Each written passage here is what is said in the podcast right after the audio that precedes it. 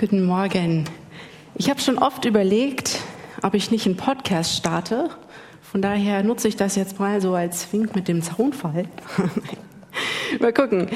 Ich freue mich genau trotzdem, wenn ihr zu Hause auch da seid und ich freue mich über die Menschen, die ich hier sehe. Sehr schön. Cool. Eine Freundin von mir, die lässt ihr Handy am Wochenende immer im Auto. Und das parkt dann unten in der Tiefgarage. Ihre Begründung, die fand ich eigentlich ganz logisch. Sie hat gesagt, sie schafft es nicht, einfach mal abzuschalten. Sie schafft es nicht, mal rauszukommen aus ihrem Alltag, wenn sie ständig die Nachrichten liest, die ihre Arbeitskollegen noch in dem Chat schreiben. Sie schafft es nicht, mal Zeit am Stück zu haben, die ununterbrochen ist. Und deshalb parkt ihr Handy in der Tiefgarage. Ihre Mutter hat ihre Festnetznummer und dort habe ich sie dann auch erreicht. Das war dann auch ganz nett. Wir leben in einer Zeit, in der Unterbrechungen einfach selbstverständlich sind und häufig vorkommen. Und Ablenkung ist normal. Eine amerikanische Studie hat ergeben, dass in den Jahren von 2000 bis 2015 die durchschnittliche Aufmerksamkeitsspanne von zwölf Sekunden auf acht Sekunden abgenommen hat. Ja, ich stehe jetzt hier vorne und habe eine Wahnsinnsherausforderung, eure Aufmerksamkeit zu halten. Eigentlich fast unmöglich. In acht Sekunden seid ihr wieder woanders. Aber wir gucken mal, weil ich glaube, dass das, was wir heute durchdenken wollen, unheimlich wichtig ist und unser Leben bereichern kann. Bleibt dabei. Ungestörtes, konzentriertes, fokussiertes Arbeiten, im Moment sein, wirklich präsent sein, es fällt uns schwer. Ich habe ein Buch gelesen von Cal Newport, das heißt Deep Work, konzentriertes Arbeiten. Und da gibt er einige Tipps weiter, wie man in so richtige produktive Phasen kommt, wo man Phasen des tiefen Arbeitens hat. Und ehrlich gesagt, wer Probleme hat mit ähm, unkonzentriertem, unproduktivem Arbeiten, dem kann ich das echt empfehlen, das Buch. Also richtig praktisch. Ähm, ja, er sagt einfach, das ist nicht mehr einfach in unserer Zeit. Und wer das kann, der hat schon gewonnen. Er sagt, es ist vollkommen normal, dass unser Gehirn sich ablenken lässt. Was unser Gehirn aber weniger gut kann, ist dann zu entscheiden, ist diese Ablenkung jetzt wesentlich, dass ich meine Aufmerksamkeit darauf richte oder nicht? Und das wird uns zum Verhängnis in dieser Zeit, wo alles nach unserer Aufmerksamkeit schreit und alles gleich wichtig sein will. Da müssen wir genau überlegen, worauf richte ich jetzt meine Aufmerksamkeit? Was ist jetzt dran? Es fällt uns schwer, uns zu konzentrieren, wenn unser Gegenüber mit uns redet, dabei zu sein, in dem Gespräch zu sein und nicht schon an das nächste zu denken. Es fällt uns schwer, fokussiert zu bleiben, im Moment zu bleiben. Ich habe einen einjährigen Sohn zu Hause, mir fällt es noch schwieriger, weil der auch noch ständig kommt und irgendwas will. Also es ist echt, man, es ist eine Herausforderung. Und dann gibt es natürlich Zeiten, wo man unterbrochen wird und das auch gut so ist. Es gibt nötige Unterbrechungen. Wenn jetzt der Feueralarm hier losgehen würde, dann würde ich mal hoffen, dass äh, ich meine Predigt unter, unterbreche, dass wir darauf reagieren. Oder wenn dein Kind zu Hause sich verletzt und aufschreit, dann will man auch alles stehen und liegen lassen und helfen. Wir müssen uns manchmal unterbrechen lassen. Und es gibt Unterbrechungen, die unser Leben bereichern es gibt Unterbrechungen, die unsere Pläne verändern, unsere Lebensbahn verändern. Manche sind gut, manche will man nicht missen und andere auf diese Unterbrechungen könnte man verzichten. In diesem Jahr haben wir, ja, wurden wir alle sozusagen unterbrochen von einer Pandemie. Unsere Pläne wurden verändert, unser normales Leben unterbrochen. Wie wir mit Unterbrechungen umgehen, das können wir entscheiden. Wir wollen uns heute eine Unterbrechung der besonderen Art anschauen zusammen. Und der, der, wir, finden diese Unterbrechung sozusagen unter dem Bericht in, im Lukasevangelium. Ihr könnt aufschlagen, gerne wenn ihr eine Bibel habt, schlagt sie auf, Lukas 1, sonst nutzt eure Handy-App oder lest hier mit.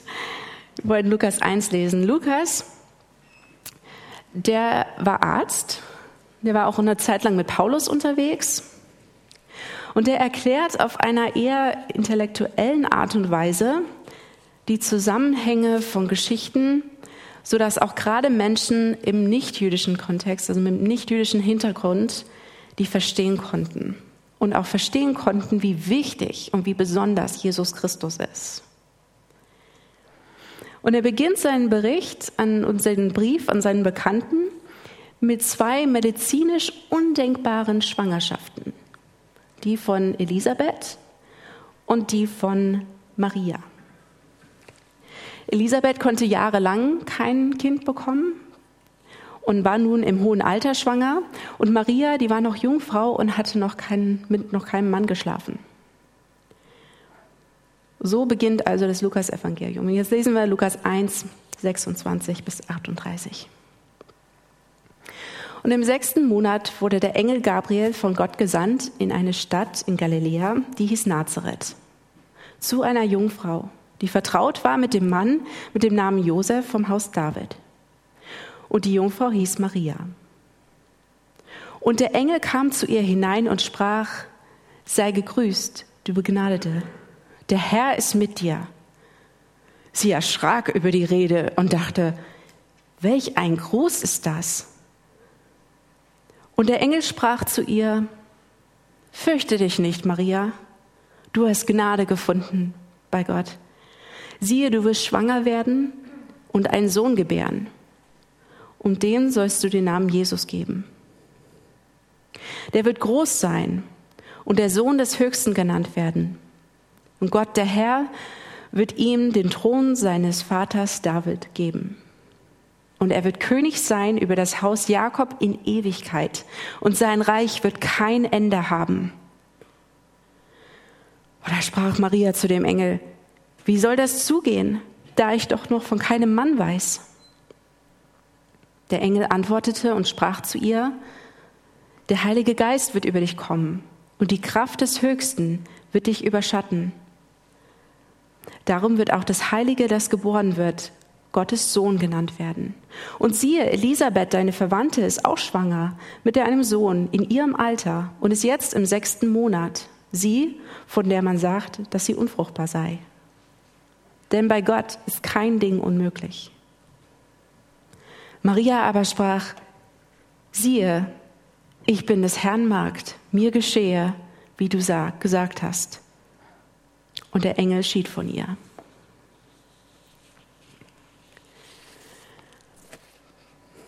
Wir wissen nicht viel über Maria. Was wir wissen, das lässt uns aber tief blicken. Und aus der Geschichte, aus der Kultur der damaligen Zeit können wir vermuten, dass Maria so zwischen 12 und 14 Jahre alt gewesen sein muss, als der Engel ihr erschien. Dass sie ein einfaches Mädchen war, die den Dingen des Alltags nachging, als sie von Gott unterbrochen wird. Und diese Botschaft des Engels, das, das verändert ihr Leben komplett. Sie war verlobt, sie war dabei, sich auf ihre Rolle als Ehefrau vorzubereiten. Und dann bekommt sie diesen untypischen Auftrag. Siehe, du wirst schwanger werden und einen Sohn gebären, dem sollst du den Namen Jesus geben. Ihre Reaktion, die lässt, die lässt deuten, dass sie ein gläubiges jüdisches Mädchen gewesen sein muss, die nicht zum ersten Mal mit den Angelegenheiten Gottes zu tun hat. Sie traut Gott einiges zu. Und selbst wenn sie dieses gesamte Ausmaß dieses Auftrags noch nicht versteht und noch nicht vor Augen hat, sagt sie trotzdem Ja dazu. Maria lässt ihre Pläne von Gott unterbrechen. Sie ist bereit, dass sie ihre Vorstellungen von dem, wie sie erleben, also wie sie ihr Leben weitergehen würde, dass das von Gott überschrieben wird. Und sie ist sogar bereit, Unannehmlichkeiten auf sich zu nehmen und ihren Ruf zu riskieren. Sie ist bereit, doof dazustehen. Und doof dastehen ist eine echte Untertreibung. Sie riskiert vor der Welt Schmach und Schande zu erdulden, die sie wegen einem unehelichen Kind bekommen hätte. Das wäre heftig für sie gewesen. Weil zu dem Zeitpunkt weiß sie noch nicht, dass Gott auch Josef vorbereitet und dass er zu ihr stehen wird. Sie riskiert also ihren Verlobten zu verlieren, von ihrer Familie ausgestoßen zu werden. Sie, verliert, sie riskiert ihr Versorgungsnetzwerk zu verlieren. Und sagt, ja, ich bin dabei. Aber wie gesagt, Gott versorgt äh, oder bereitet auch den Josef vor und durch Josef versorgt Gott die Maria und gibt ihr einen Schutz und einen Hüter. Er sichert die befremdliche Geburt vor loser Rede und gibt dem Kind durch die Ehe mit ihm ein Bürgerrecht in Israel. Maria hätte sich trotzdem ihr Leben bestimmt ein bisschen anders vorgestellt und hätte garantiert nicht so einen Auftrag erwartet. Vielleicht hat sie aber auch irgendwie gehofft, dass ihr Leben besonders wird. Ich war einige Jahre Jugendreferentin und ich habe oft zu meinen Jugendlichen gesagt, hey Leute, Gott hat mit deinem Leuten, mit eurem Leben was Großes vor. Stellt ihn an erste Stelle. er hat Großes mit euch vor. Und immer wieder Großes mit euch vor, er hat Großes mit euch vor. Und eines, ähm, nach einem Jugendevent kam ein Mitarbeiter von mir auf mich zu und, und hat das an, also hat das bezweifelt, hat so meine Aussage so ein bisschen in Frage gestellt. Aber ich stehe dazu. Ich glaube wirklich, dass, dass Gott mit unserem, mit unserer Lebensgeschichte was Großes machen kann. Nicht unbedingt groß nach den Maßstäben unserer Gesellschaft, unserer Welt, aber nach seinen Maßstäben. Gott hat Großes mit uns vor, wenn wir ihn an erste Stelle stellen, wenn wir ihm Raum geben, wenn wir uns von ihm unterbrechen lassen. Gott hat Großes mit uns vor, nach seinen Maßstäben. Gott kann ein kleines, schlichtes Leben, wie das von Maria, nehmen und etwas Großes draus machen. Und dann gab es ganz viele Jugendkongresse und Semin, ähm, Seminare und vom Buju bis ähm, zum BAM-Festival. Und immer wieder hat man auf diesen Jugendfestivals Seminare, ähm, wo es darum geht, seine Berufung zu finden. Da merkt man einfach, wie groß diese Sehnsucht ist. Diese, diese Fragen sind real. Wo ist mein Platz? Was will ich eigentlich? Wie kann ich meine Zeit und meine Ressourcen gut verwalten. Vielleicht hat sich Maria auch sowas gedacht. Wie kann ich ein gutes Leben leben, was Bedeutung hat oder was hat überhaupt Bedeutung? Ich möchte mein Leben nicht verschwenden. Und wer hier Antworten sucht, und ich glaube, dass diese Frage nicht nur als Jugendlicher auftaucht, ich glaube, dass wir die Fragen immer wieder uns stellen. Was, was hat Wert? Wer sich diese Fragen stellen, deren kann ich nur raten, lasst euch oder lasst dich von Gott immer wieder unterbrechen. Wenn du dich von Gott unterbrechen lässt, dann wirst du deine Berufung leben, Schritt für Schritt, wenn du dich von ihm leiten lässt. Und es ist durchaus eine Herausforderung. Es ist eine Herausforderung, sich von Gott leiten zu lassen, sich Zeit zu nehmen, auf ihn fokussiert zu sein. Ich weiß nicht, wie viele Leute mir jetzt hier noch zuhören oder wem ich verloren habe. Wer noch mal, also wem, ja, wessen Aufmerksamkeit ich noch habe. Aber so geht's uns doch auch, wenn wir mit Gott im Gespräch sind. Wir lassen uns ablenken. Wir sind mal hier, mal da, mal da und ach ja, eigentlich wollte ich doch den Bibelvers lesen.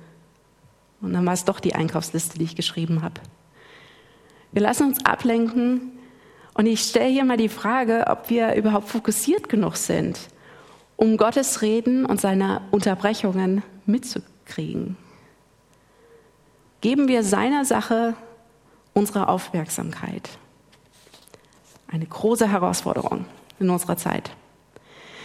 Ebenfalls ist es herausfordernd, in unserer Zeit sich von Gott leiten zu lassen, weil wir unser Ja dazu geben sollen und müssen. Wie ja die Maria es auch getan hat. Und wir, wir wollen es nicht unbedingt unangenehm haben. Wir mögen es bequem. Wir sind es gewohnt. Wir, unser Leben ist gut und schön und weiße Weihnachten und alles. Ne? Aber manchmal wird es unbequem. Selbst wenn man zu Gott Ja sagt.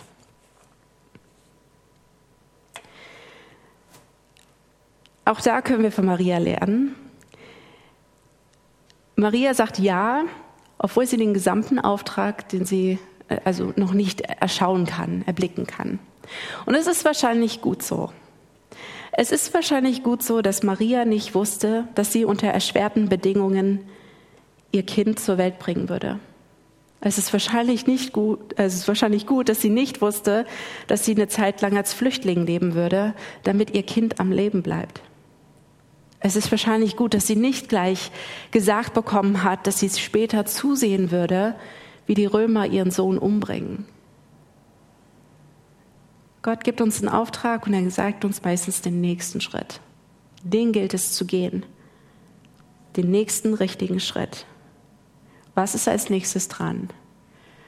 Und dann weiterhören und dann weiter im Gespräch bleiben mit Gott. Sich wieder unterbrechen zu lassen von ihm. Den nächsten Schritt, den nächsten Schritt, den nächsten Schritt. Und so wird die Berufung in unserem Leben ganz konkret in kleinen Schritten. Was ist als nächstes dran?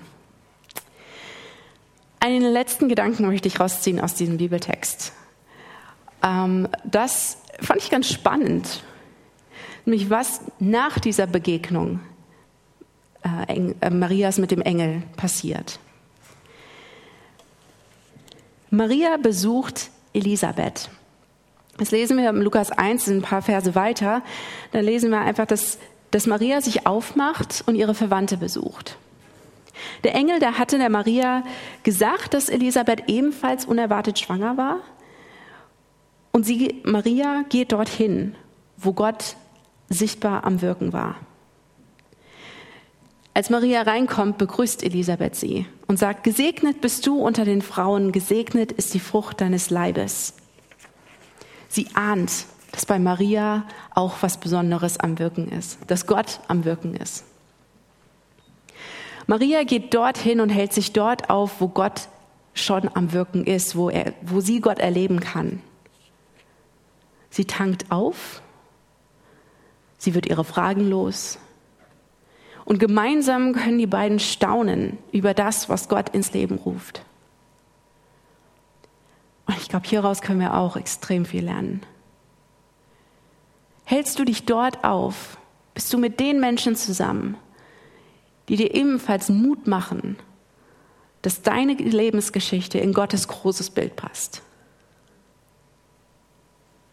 Es wäre so schade, wenn du von Gott etwas aufs Herz gelegt bekommst und es dann durch Unsicherheit, durch Zweifel, durch Angst, durch Ablenkung nicht zur Umsetzung kommt. Wer ist deine Elisabeth? Wer hilft dir, auf der Spur zu bleiben, dem nachzugehen, was Gott dir aufs Herz legt? Idealerweise ist die Gemeinde so ein Ort, wo wir eine Elisabeth finden. Und vielleicht ist jetzt auch die Herausforderung für die eine oder andere Person, eine Elisabeth zu sein. Für jemand anderen.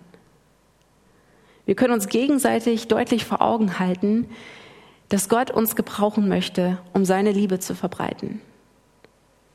Dass Gott unsere Pläne unterbrechen möchte. Dass er Pläne hat mit uns. Dass er uns den nächsten richtigen Schritt zeigen will und kann.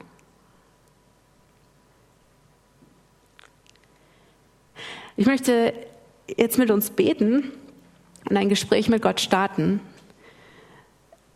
Aber ihr seid herausgefordert, es quasi weiterzuführen.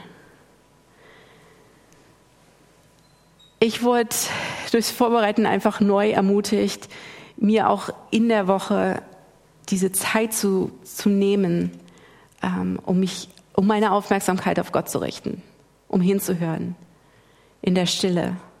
Es ist leider nicht so, dass Gabriel bei jedem von uns immer auftaucht. Das wäre sehr deutlich, eine schöne, deutliche Unterbrechung. Gott redet oft im Stillen. Er redet durch Gespräche mit anderen Christen. Er redet durch die Bibel. Er redet durch Kleinigkeiten. Und manchmal sieht man so, also ich erlebe das immer wieder, dass der Heilige Geist so einen roten Faden durch eine Woche zieht und mir schon klar und deutlich machen kann, was der nächste Schritt ist. Aber dazu muss ich auf Empfang schalten. Dazu muss ich eine gewisse Ruhe mitbringen und eine gewisse Aufmerksamkeit auf, auf Gott richten. Und wie gesagt, ich starte das Gespräch, aber jeder von uns ist herausgefordert, das in der Woche weiterzuführen. Lass uns beten.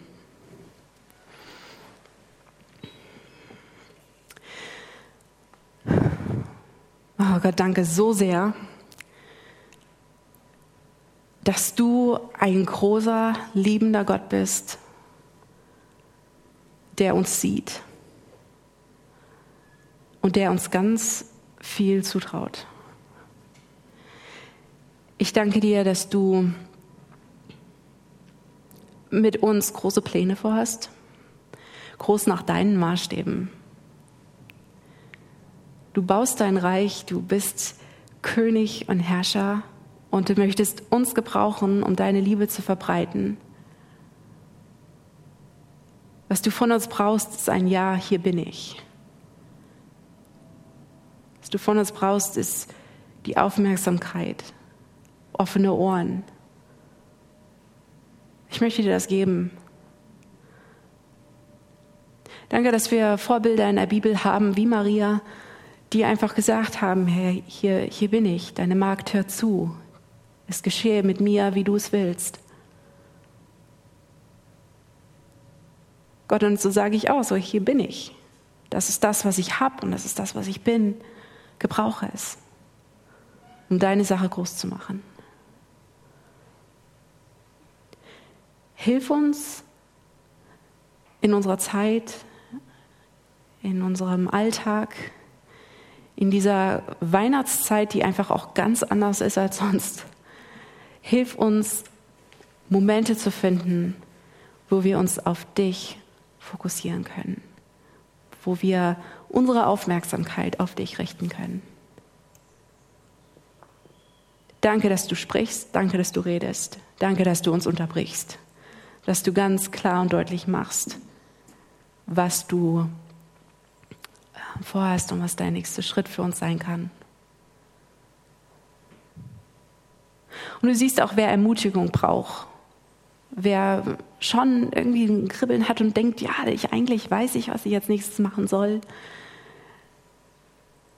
Gott, ich bitte dich, dass diese Leute Ermutigung finden von anderen Mitmenschen, dass wir uns gegenseitig ermutigen können, aktiv zu werden,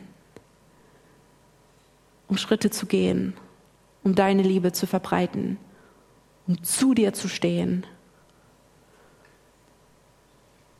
Amen.